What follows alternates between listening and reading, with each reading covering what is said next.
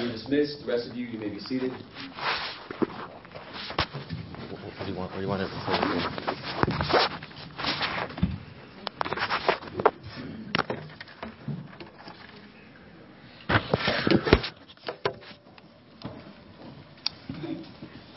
Amen. Amen. Amen.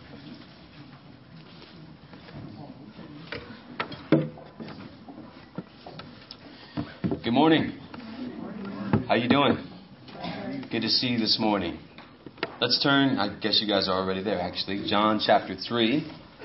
Thank you for being here this morning. We appreciate you being able to make it out. One announcement that I haven't made, that wasn't made, is that we are starting a welcome ministry team. And um, if you can be involved in that and you would like to be involved in that, please stick around after service and meet with me and Sister Ophi. Um, Ophi back there, we all know our beloved Sister Ophi, who has a birthday coming up. Lord told me. Um, we'll be meeting after service, and we just want to kind of let you guys know what we're doing, and if you can help us in any way, we would greatly appreciate it. Um, amen. Amen. So we are continuing our exposition of the Gospel of John. This morning, we will be concluding the third chapter of the Gospel of John. I know it may seem like we would have never got to the end of this chapter, but here we are, six lessons later, at the end of this lesson. So, praise God. Amen. The last time that we were together, we were looking at one of the, the first lessons of Christianity and one of the first rules of ministry that was exemplified in a man that Jesus called the greatest man ever born of a woman. His name was John the Baptist. I, I didn't say this last time, but I thought I should mention it this time. Baptist is not his last name. We all clear on this? Just like Christ is not the last name of Christ. It is who they are and what they do. It's their ministry. So John the Baptist was referred to as the Baptist because he was given a ministry of baptism. Therefore, he was known as John the Baptizer or John the Baptist. Amen? We talked about how John the Baptist was the last of the Old Testament prophets. He was the last of the flickering stars in the dark night that would soon fade away or fade out of sight because of the rising of the sun. And in this case, we're speaking of the rising of the Son of God, the Lord Jesus Christ. Amen. John had a great privilege, not of prophesying about the coming of the Messiah. Instead, John had the great privilege of actually pointing to the Messiah.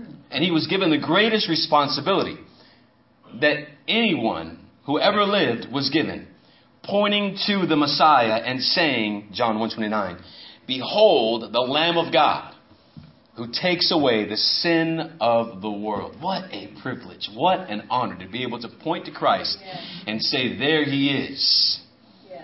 John was influential. John had a voice. Jesus called him again the greatest man ever born of women. But in spite of all of these wonderfully true and seemingly honoring realities that were true about John, he lived his life in such a way that he displayed for his followers and for us here today, and that every faithful minister of the gospel and every faithful believer in the Lord Jesus Christ must know and put into practice. And that is this. John 3:30. He must increase, but I must decrease. Let me pray. Father, we come before you in Jesus name. And Lord, I decrease so that you can increase. I become less so that you can become more. I pray that you would move me out of the way this morning, that you would be glorified, that your people would see a bigger, broader view of you and a smaller view of me and themselves. They would be humbled before you, God. that we would bow our knees before you, the only one who is worthy of having a knee bowed before. And God, I pray that you keep me from error. I pray that you keep your people from believing a lie. And I pray, God, that as we leave this service today, again, that we would have a grander view of you, a greater view of who you are. That we would not walk out of here saying, What about me? but we would walk out of here saying, How great is our God. We thank you for that, Lord. In Jesus Christ's name we pray. Amen. That's our song. That, what I just prayed, is our prayer. That should be the, the heartbeat of every single one of the believers and followers and disciples of Christ. Make Christ bigger and make us smaller. Let me just say, you can't make Christ bigger than he already is. Right. You can't make him bigger than he already is, but we can consistently get a bigger picture of who He is. Our eyes can be opened more and more to how big and how great and how wonderful and how awesome God is. And in light of when we get that bigger picture, that bigger view of God, that bigger view of Christ, a view of ourselves should become smaller and smaller. Now, in the modern contemporary church today, the opposite is, is, is true, where you are to get a bigger view of yourself. And in light of getting a bigger view of yourself, Christ becomes smaller and smaller and smaller. Mm-hmm. Services are, are catered toward you instead of services catered toward God and honoring God and worshiping God, which is why you see what we're doing in the service changing. Because it is more God honoring, it's more God focused, it's more God centered. The minister and the believer, they diminish in the sight of Christ the ministers and the, the believers, we diminish. We become smaller yes. in sight, in view of Christ. Yes. Amen. Yes. Amen. And that's the way that John the Baptist lived. Yes. He wanted no fanfare. He wanted no following. He didn't care how many friends he had on his Facebook. He didn't care how many likes he had on, on his Instagram. He didn't care how many people were following him on his Twitter account. He wanted none of those things. He didn't have any of those things. He simply wanted Christ to be lifted higher and higher, and he was perfectly happy with fading into the obscure background. Amen. Amen. He was perfectly happy with just falling, fading into the background. He didn't care how many people liked him. He didn't want anybody to like him. He came on a mission. There's Christ, follow him. Any church in which much is made about the minister is a church in which Christ is not exalted. Yeah. That's right, son. Amen. Any church in which much is made. We make much about our minister. Now, I'm not saying you shouldn't respect them. I'm not saying you shouldn't care for them and love them. But I'm saying when we exalt them right. above Christ, then Christ is not exalted. Yeah. Yeah. However, any church in which the minister is simply seen as a servant in, in which he serves Christ and the church, that is a church where Christ is exalted. Amen. Where Christ is, is, is exalted, ministers are diminished. Where ministers are exalted, Christ is diminished. That's right. This is seen in many of the so called evangelical churches across the world in which ministers are elevated to superstar status. They walk into their congregations to the applause and to the shaking of hands and to the taking of pictures and to the signing of autographs. You don't believe me?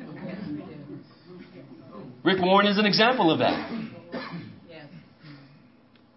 I don't want to believe that it's that many, but it is that many. Even in this city, if you talk bad about a pastor who is elevated to the, to the status of Christ, you could be in a fist fight. Don't fight for me. I don't need you to fight for me. The battle's the Lord's. If someone doesn't like me, oh well. Doesn't matter. I'm nobody. Let them talk about me. But you can say, he preaches the word of God. That's, that's fine. But don't come for, with a black eye for me. come with a black eye for Christ. Amen. Christ is to be exalted. Amen? And this reality of exalting a minister above or to the status of Christ, and I say above the status of Christ, is seen no more clearly and no more universally than in the Roman Catholic Church in which the seat of the Pope is elevated to that of Christ or above Christ himself. How do I know this? Because when people go to the Pope, what's the first thing they do? They bow before him. They kiss his hand. They kiss his ring. They call him Holy Father. And in the Roman Catholic Church, Christ is not exalted. He cannot be. Because everyone else except for Christ is exalted. They'll use the name of Christ, but they're not exalted in the name of Christ. That is a seat of blasphemy, and it is also idolatry to those who do so. That's right. That's right. John would not take that seat. Jesus says, of all men ever born, John's the greatest. Yes. And John the Baptist is looking at the seat of the Pope and saying, I would not even dare go close to that seat. or to the seat of some e- uh, superstar evangelist and say, I would never even go close to that seat. Pull me back. Dress me in camel's hair. Let me eat whatever I can find. I'm no one. John knew that there was only one who deserved to sit on that throne of glory, and that is the Lord Jesus Christ. Christ. John understood this. Every faithful minister of the gospel understands this. Every faithful believer in Christ understands this truth that to God and to God alone be the glory. And, and John took complete joy into that truth. He talks about how this joy of mine is now complete in seeing that the bride and the groom have been brought together. I'm just blessed to be able to witness the, the wedding. How amazing is that? That should be, as I'm looking at every single one of your faces, that is our attitude. If it's not, ask God to make it your attitude. If you think you know more than you think you should know, stop it. You don't. If you think you're bigger and better than you think you are, stop it. You're not. Christ is. Christ is above all. Christ is in all. Christ is all in all. It's about Christ. Amen. Amen. His delight was in Christ. His joy was in Christ. It was not to delight in himself. He was not following God to see what he could get for himself. In the mind of John and the heart of John, God was more than enough. Hmm. These verses that we're going to look at today, they come out of a discussion of baptism. But they are pointing to why John the Baptist believes that Christ is more than enough. The verse that, that Isaiah just read. In verses 22 through 30, the disciples of John the Baptist come to him and they're upset that the crowds have now left John the Baptist and they are now all going to Jesus. They're upset that the, the, the fanfare has now left John the Baptist and they are all now following Christ. And as a side note, when it comes to ministry, we see in the life of John the Baptist that you cannot make a humble man jealous. You can't make a humble man jealous. There's another church that is thriving in this city and they're preaching the gospel, to God be the glory. I'm not going to be jealous that we've got 40 people in here this morning. That's fine. This is what God has entrusted to me. And I'll be faithful in this. That's all that matters. That's. All that matters. You're not going to make, as a matter of fact, the one who's got the most people, I'm going to partner up with them and say, what can I do to help you? Yes. I'm not going to say, you go do your thing, I'm going to do my thing. I'm going to say, what can I do to help you? Yes. Praise God. Let's be a part of that. As a matter of fact, side note, we've just got involved, and I'm, I'm, I'm going to be meeting with the leaders tomorrow, actually, of a missionary group called Radius. Radiance. Yes. So that we can get people from this church and send them on mission trips, or that we can be involved in giving to the missions, or that we can somehow be mission minded so that when people come to this church, they know that we are not just about these four walls. That's right. But I have preached, I have said we are mission minded. We want to go and spread the gospel. So God be the glory Yes. that there's been a connection there. And I'll be meeting with the leaders on Monday, so keep me in prayer on that. Amen. Amen. As we move forward with the rest of this chapter, John the Baptist again explains why Christ is worthy of all praise. Let's go to John chapter 3, verse number 31. I'm going to read these again. He who comes, is speaking of God, of Christ, he who comes, uh, who, he who comes from above, oh, sorry, is above all. He who is of the earth belongs to the earth and speaks in an earthly way. He who comes from heaven is above all. He bears witness to what he has seen and heard, yet no one receives his testimony. Whoever receives his testimony sets his seal to this, that God is true. For whom God has sent utters the words of God, for he gives the the Spirit without measure. The Father loves the Son and has given all things into his hand. Whoever believes in the Son has eternal life. Whoever does not obey the Son shall not see life, but the wrath of God remains on him. In this passage, we are going to see five reasons why Christ should increase. Last week, we must decrease. This week, Christ must increase. And we're going to talk about why he must increase. But before we do that, don't forget the point of why John the Apostle has written this letter. Go to John 20, verse 31. Quickly. John 20, verse 31. See, I got it when you got it. These things are written so that you may believe that Jesus is the Christ, the Son of God, and that by believing you may have life in his name. What's the purpose? So that you'll believe. Believe in who? Believe in Christ. Why? So that you will have life. That is why John the Apostle wrote this epistle. So when you believe, when you trust in Christ, you have life. John the Baptist is not saying anything different. The only difference is it's John the Baptist speaking and not John the Apostle. It's almost as if John the Apostle calls John the Baptist up to the witness stand and asks him to testify concerning Christ. So, what would he testify? Number one, if you're taking notes, that Jesus Christ is from heaven. Verse 31. He who comes from above is above all. Speaking of Christ. He who is of the earth belongs to the earth and speaks in an earthly way. He who comes from heaven is above all. He says it twice. Speaking of Christ. Jesus Christ is not of this earth. He's of heaven. When we look at the, the birth accounts of Jesus, we see that both in Matthew and in Luke, the testimony given that this Christ is from above. Amen. Amen. As a matter of fact, if you look at those, Emmanuel, or in Matthew chapter 1, verse 23, he's called Emmanuel, God with us.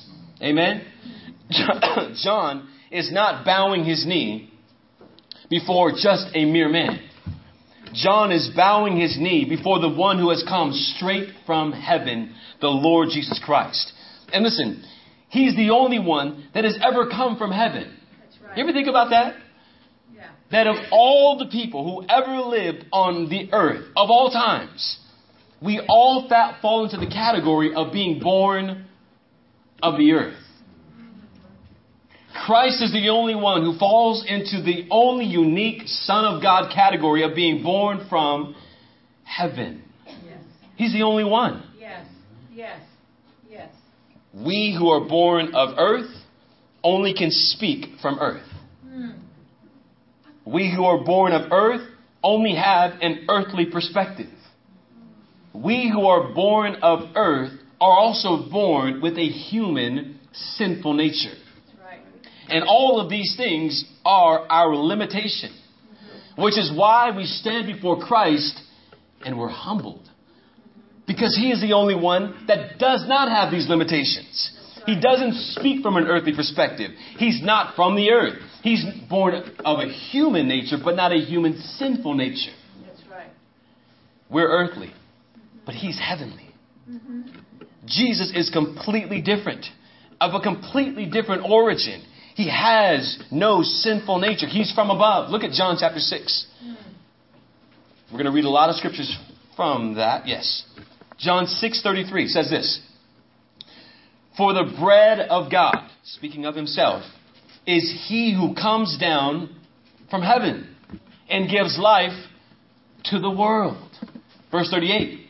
For I have come down from heaven, not to do my own will, but to do the will of him who sent me. Verse 50 of, of chapter 6. This is the bread that comes down from heaven. Verse 51. I am the living bread that comes down from heaven. What's he trying to say? Let's go on. 58. He'll tell you again, just in case you missed it. That is the bread that came down from heaven. I am the bread that has come down from heaven. He's obviously saying what? He came from heaven. How many times does he need to say it? And if he didn't come from heaven, then he's a liar. John 8:32 says this, "You are from below, you and I, but I am from above." The I am, he says, I am, ego eimi, I am from above. John said, Jesus said in John chapter 17, John chapter 17, I am not of this world. Amen. Jesus is making it clear. He is from heaven. Amen. John understands this truth that Jesus is not from the earth. He's from heaven, therefore, because we all fall into the category of being from earth and he comes from the category of being from heaven, he's superior. That's right. He's greater than all of us, is he not? Mm-hmm. Amen. Amen. Let, let- let me just ask you a question.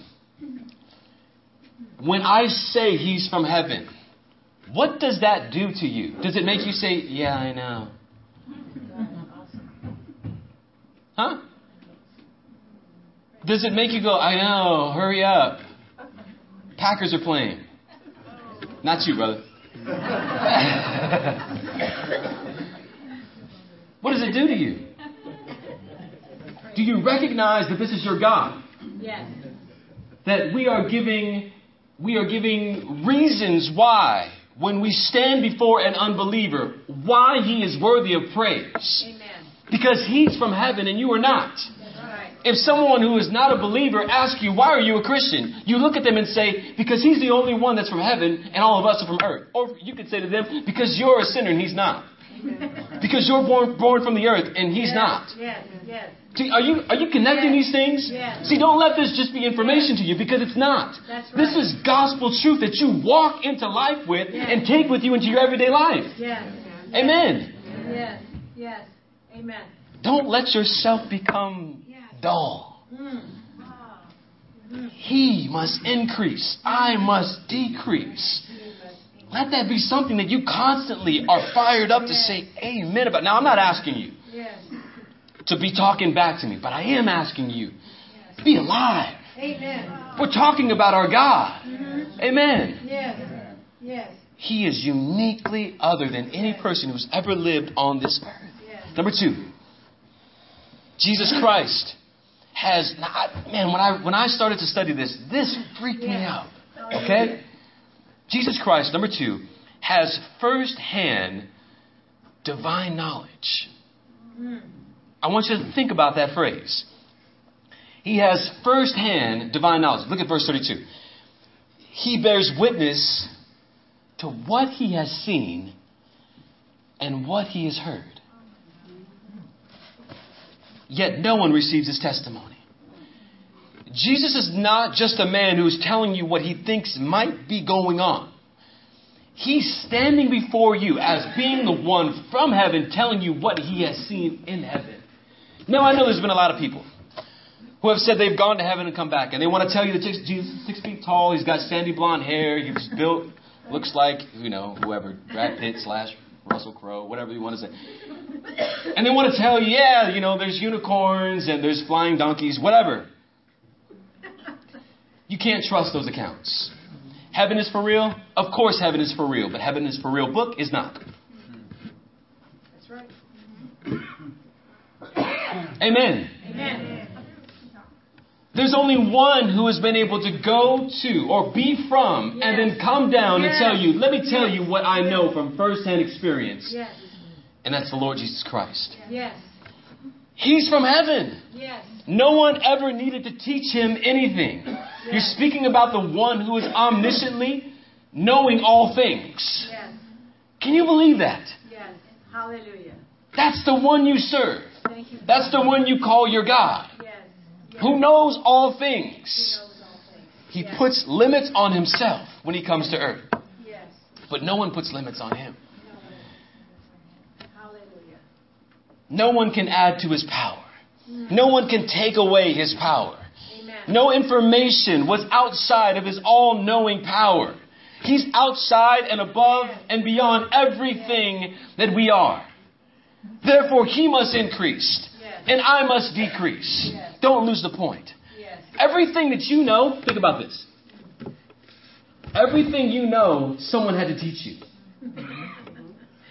You realize that? And everything you're learning right now, someone is teaching you. Yes.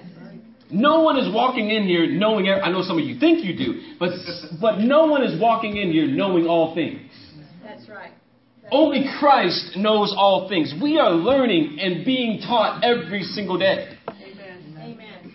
So he must increase and I must decrease. Yes. Yes. Jesus tells Nicodemus, Truly, truly, I say to you, verse 11 of chapter 3, that we speak of what we know and bear witness to what we have seen. I'm telling you what I know. I'm not telling you what I've been taught. I'm telling you what I have known and know, have always known for all times, firsthand knowledge. Mm-hmm. He knows you. Mm-hmm. He knows what you're thinking right now about Him, mm-hmm. about me, about yourself, about what you want to do when you get out of here, about what you want to eat, about how much you wish we would hurry, or how much you wish I would take my time. He knows the thoughts and even the intentions of your heart. He knows what you're going to do tomorrow.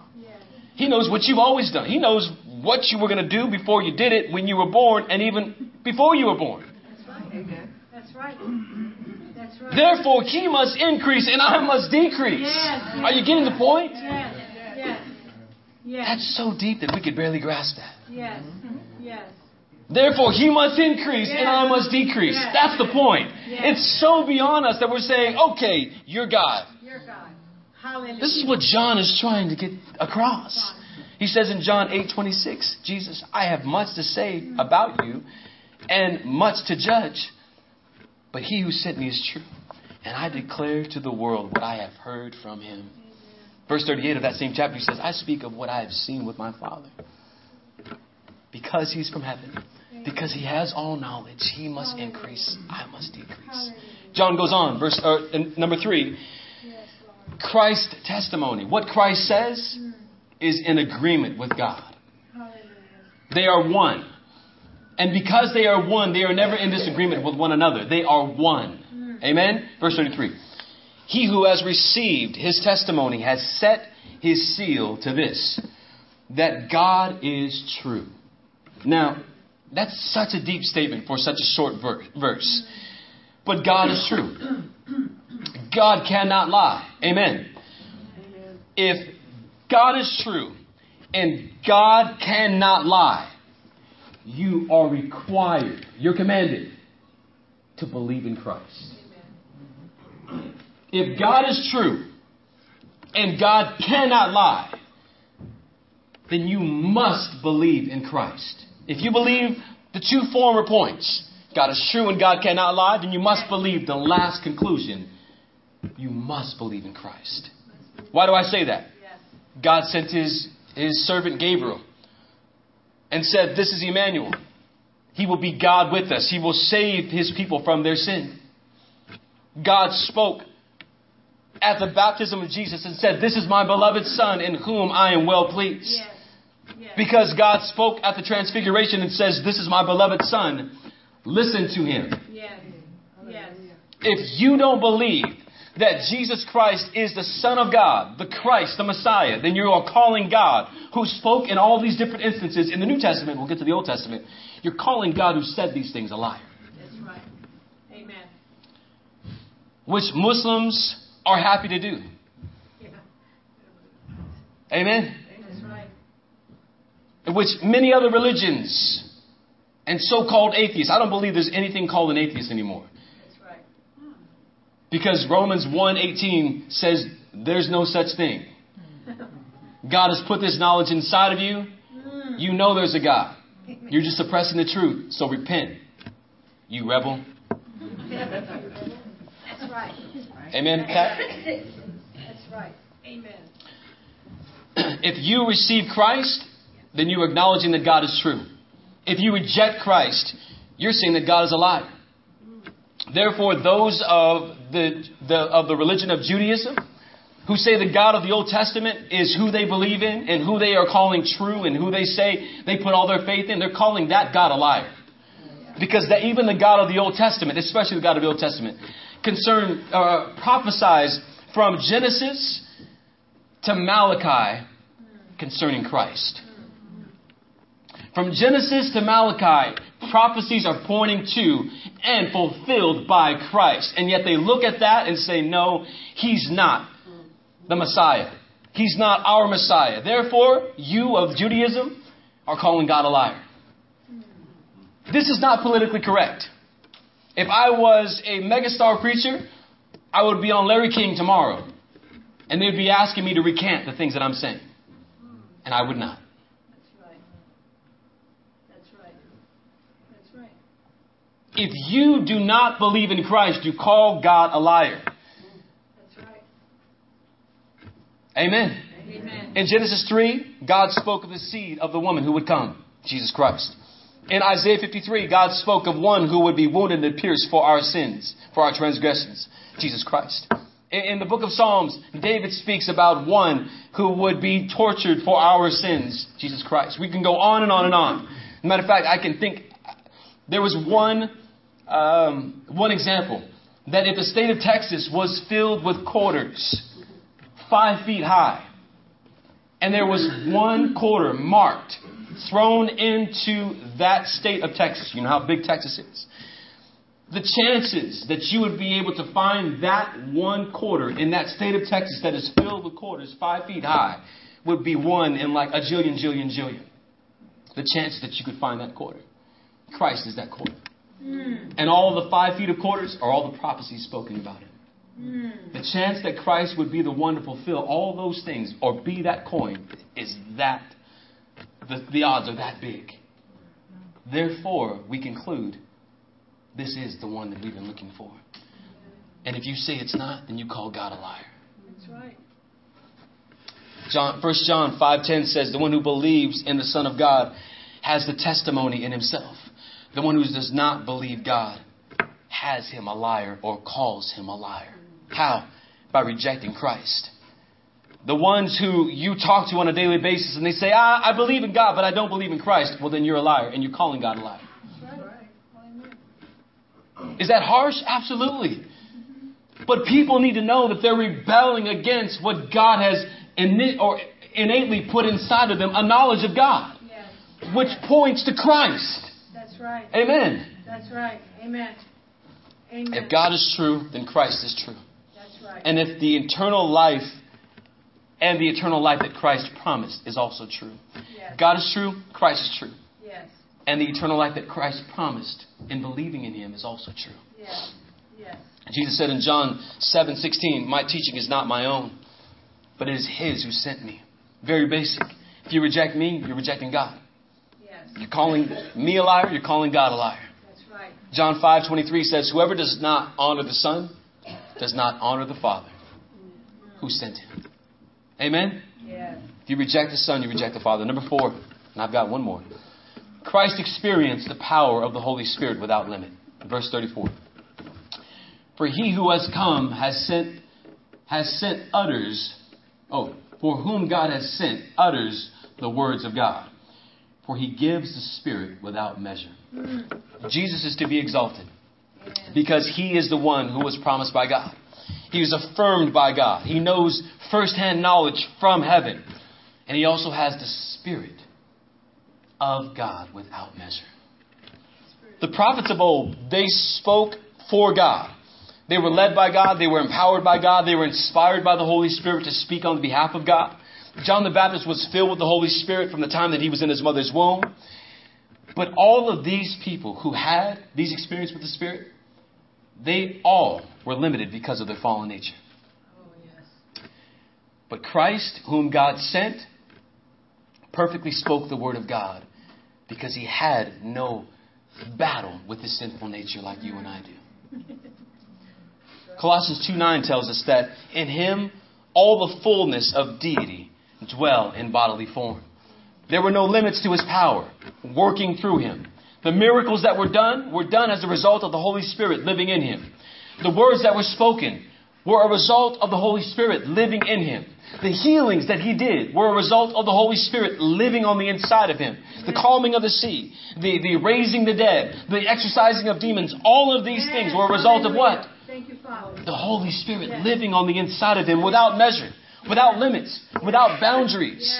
Why do you and I not walk faithfully every single day in the power of the Holy Spirit? Because living on the inside of us also is the reality of the sin nature. Christ did not have that. Yes.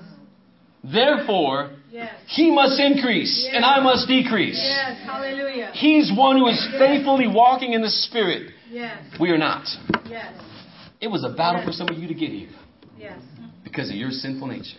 Yes. It's a battle for some of y'all to listen to me for the next 15 minutes Yes. because of your stinking sinful nature. Yes.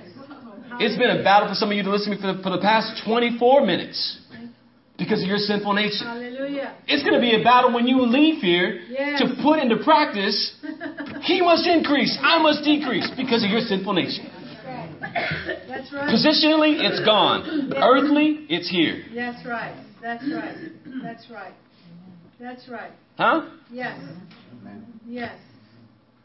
Yes. John saw the Spirit come and remain on him. There he is, the one without measure of the Spirit. Can you imagine what your life would look like if you faithfully walked in the presence and of power of the Holy Spirit living on the inside oh of you? Oh Oh. Wow, you'd never make a mistake. No one would ever be, well, people would be mad at you here, but I mean, you'd always do the right thing. You'd read when you're supposed to. You pray when you're supposed to. Not supposed to. You just want to pray because you're filled with the Holy Spirit. It's not even a supposed to. It's like, I want to. And you, we say, like, ah, I have to. No. Imagine walking like Christ walked. Wow. Last and not least, he's received all authority from the Father. Verse 35 The Father loves the Son and has given all things into his hands. Wow. John understands that the whole of creation and the whole of redemption is about the Father loving the Son. Mm-hmm. That in this love that is shown between the Father and the Son, it is expressed in the Father taking a bride for his Son, redeeming them, and presenting them before his Son. Mm-hmm. That's what all of redemption is about the love between the Father and the Son. Paul tries to capture some of this idea when he says in Ephesians chapter 1 verse 20. Go ahead and turn there. And Ephesians 1:20. I'll get through. Ephesians 1:20 says, "He worked in Christ when he raised him from the dead and seated him at the right hand at his right hand in the heavenly places." For above all rule and authority and power and dominion, and above every name that is named, not only in this age, but in the age to come, he is above. And put all things under his feet, and gave him as head over all things to the Yes. church, which is the body, his body, Yes. the fullness of him Yes. who fills all in all. Yes. Yes. John understands this. Yeah. Paul understands this. And he, he tries to, to give his disciples an idea that Christ is all authoritative. Yes. All authority is in the hands of Christ. Do you get that? Yes. Yes. That your life is under his authority. Yes. That the future is in his authority. Yes. That all power, all dominion, all rule is under the authority of Yes. Christ. John gets this, and the conclusion is Yes. let him increase, Yes. let me decrease. Yes. All of these reasons. All these reasons. And many, many more. We're just dealing with what's in this passage. Yes. And then John concludes with almost something that we see in John 3:16. He says in verse 36, hmm. "Now whoever believes in the Son has eternal life. Hmm. Whoever does not obey the Son shall not see life, but the wrath of God remains on him." Think about this. Why does John go from obey or believe to obey? Think about that. Believe the gospel. Yes. Believe the gospel. And then he says, obey, Obey. as if it's a command. Do you know that it is a command to believe the gospel? Yes. Or it is a command to repent? Did you know that God commands all people everywhere? Acts 17:30 commands men everywhere to repent. That's a decree of God. God decrees that all men repent. So that when all men stand before him, they will not have an excuse when they stand before him that they did not obey his command. He makes the command. Now, whether you obey it or not, that's going to be another subject. But will men obey? Will men obey the commands of God? how will a man obey? A man will not obey unless God does a serious work in their heart. But all men st- stand under the command to obey. So whether you obey or not, it don't matter. It could be a, it is a work of God, obviously. And there's a choice there that we'll get, we can get into it at another time. But there's a command to obey. All men rebel against that command. Unless God does a serious work, a regenerating work in their heart, to where now their will is changed and they now say, I want to obey God because God has done a work inside of me. Yes. But regardless of that work, there's an overall command for every single person to obey, for every single person to repent. And he who believes in the Son of God and obeys the command lives. And he who does not believe and obey the command and the Son of God, they die. They perish. and why does the wrath of God remain on them? Because you were born with the wrath of God on you. So if you don't believe, it stays on you.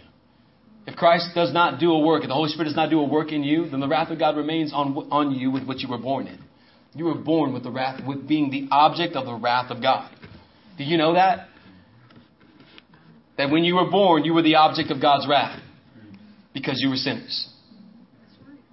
Romans 1:18, read it. Romans 1:18 to 3, Romans 3:20 around there. That's all about you and I. Hmm. And John ends with these words. Hmm. That sounds so much like John 3:16. Yes. Bow your knee before him though, because he is the only one who is worthy of honor, glory, and praise. He must decrease, and I must he must increase, and I must decrease. After this, the voice of the one crying out in the wilderness goes silent. That's the last time we're going to hear in this book of that great man, John the Baptist. Not long after this, we see a sad ending to the life of John the Baptist. And I'd like to show it to you in Matthew chapter 14.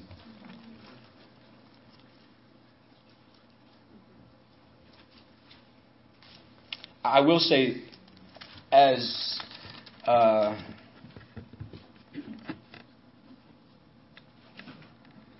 okay, let's go into John chapter 14. Uh, Matthew 14, I'm sorry, thank you. Are you there? At that time, Herod the Tetrarch heard about the fame of Jesus. And he said to his servants, This is John the Baptist. He's been raised from the dead. That is why the miraculous powers are at work in him. John has died. Let's explain how. For Herod had seized John and bound him and put him in prison for the sake of Herodias, his brother Philip's wife, because John had been saying to him, It is not lawful for you to have her. What did Herod do? He married his brother's wife. John the Baptist was calling him out on it in front of everyone. So Herod had enough of it, brought him into jail. I will say as a side note, stop reading because you're going to get ahead of me. I will say as a side note that when John the Baptist is in jail, he's unsure about Christ. So he sends his disciples and to ask Jesus, "Hey, are you the one that we're supposed that we're waiting for, or should we look for someone else?" What was he doing? He was expressing his human nature. Doubt, worry, fear. He wasn't Jesus wasn't doing what they all thought Jesus was going to do. Overthrow the Roman power, set up the, the, the kingdom of, of Israel right there. Jesus is going to be the king. Jesus was coming with a whole different agenda that even John the Baptist did not know. Right? Jesus sends um, the, messengers back and says, Look, the dead are raised, the, the, the, the blind are seeing, on and on and on. Basically, I'm the one. Right? All right. Uh, verse 5. And though he wanted to put him to death, though Herod wanted to put John the Baptist to death, he feared the people because they held him to be a prophet. But when Herod's birthday came, the daughter of Herodias, his wife's daughter, danced before the company and pleased Herod. So Herodias, the daughter of Herodias, comes. She dances. Herod is like, "Whoa, what can I do for you?" so he promised an oath to give her whatever she might ask. Prompted by her mother, so his new wife says to her daughter, "This is what I want you to do. Is what I want you to tell Herod. Give me the head of John the Baptist here on a platter. And the king was sorry. But because of his oath and his guest, he commanded it to be given. He made an oath before the guest. So he stands up, sees the girl dancing, and says, Whatever you want. Everyone's watching and are witness to the fact that he's saying, Whatever you want. So now he's bound. He was going to kill John. But who did not like what was being spoken against him as well? Herod's wife, who was his brother's sister, or was was his brother his wife, brother's wife. So in order to shut John the Baptist up about what she did, kill him. And she sends her daughter to be the tool to be used to do that. And the king was sorry. Um, verse 10 He sent and had John beheaded in prison. And his head would, was brought on a platter and given to the girl, and she brought it to her mother. And the disciples came and took, his disciples came and took the body and buried it. And then they went and told Jesus. What a way for this great man to, to die. But I will say that as you look back on history, that's the way that many great men of God died. Why? Because people who love the lie will always try, or love the truth will always try to destroy it. And they will do it in some of the grossest ways possible. We're going to find out on Wednesday that John Huss, the one of the great pre-reformers or forerunners to the reformers, he was burned at the stake. And when he was burned, only the bottom half of his body burned. But he was dead. So they lit him on fire again. They burned the top half of his body. And then through the ashes, they found that there was still a pumping heart. They took that heart and they burned it too. Great men of God usually dry, die in tragic ways. That star was extinguished. That voice was silenced. But you can't stop the sun from shining. And as we move on into chapter 4, we're going to see how much brighter and brighter the Son of God gets. Let's pray. Father, we come before you in Jesus' name. We thank you for your grace and we thank you for your mercy.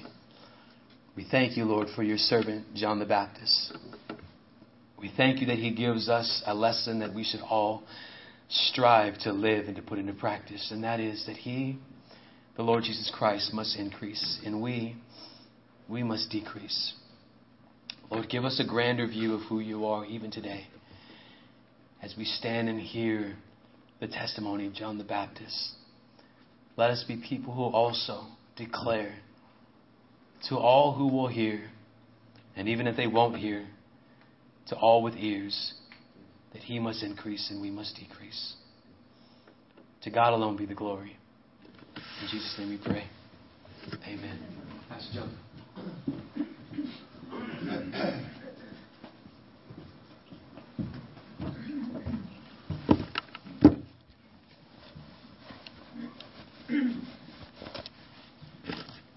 What a beautiful teaching, right?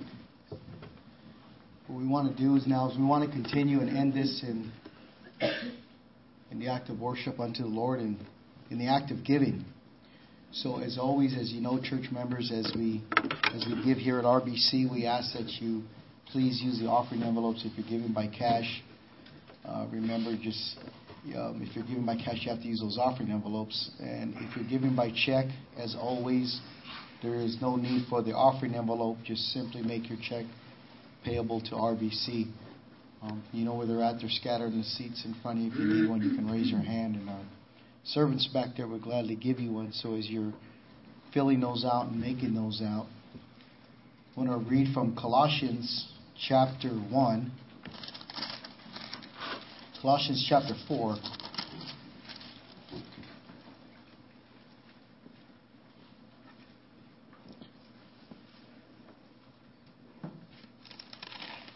I'm in the wrong, excuse me, Philippians, amen? One book over, Philippians chapter 4. And we know the, the text here. And I'm just going to start with verse 15. And the word says here, it says, You yourselves also know, Philippians, that at the first preaching of the gospel after I left Macedonia, no church shared with me in the manner of giving and receiving, but you alone. Pretty clear what we're talking about here, verse 16. For even in Thessalon- Thessalonica, you said a gift more. Uh, you sent a gift more than once for my needs. Verse 17. Not that I seek the gift itself, but I seek for the profit which increases to your account. Pretty clear, pretty plain in context here. Verse 18. But I have received everything in full and have an abundance. I am amply supplied, having received from Epaphroditus what you have sent. Now look at what the offering, the gift offering, is referred to here a fragrant aroma, an acceptable sacrifice. Look at this well pleasing to God. An acceptable sacrifice, a fragrant aroma, well pleasing to God. And this is exactly what we do when we give. It is a, it is a well pleasing form of worship to the Lord. It truly is an act of worship. And with that in mind, we want to give and we want to worship the Lord today in our giving from a willful heart. Amen? Amen. So Amen. I ask that the servants of God, and let's all stand if you could, if you're done. Let's all stand. And let's honor and let's worship the Lord in our giving. Blessed assurance, Jesus is mine.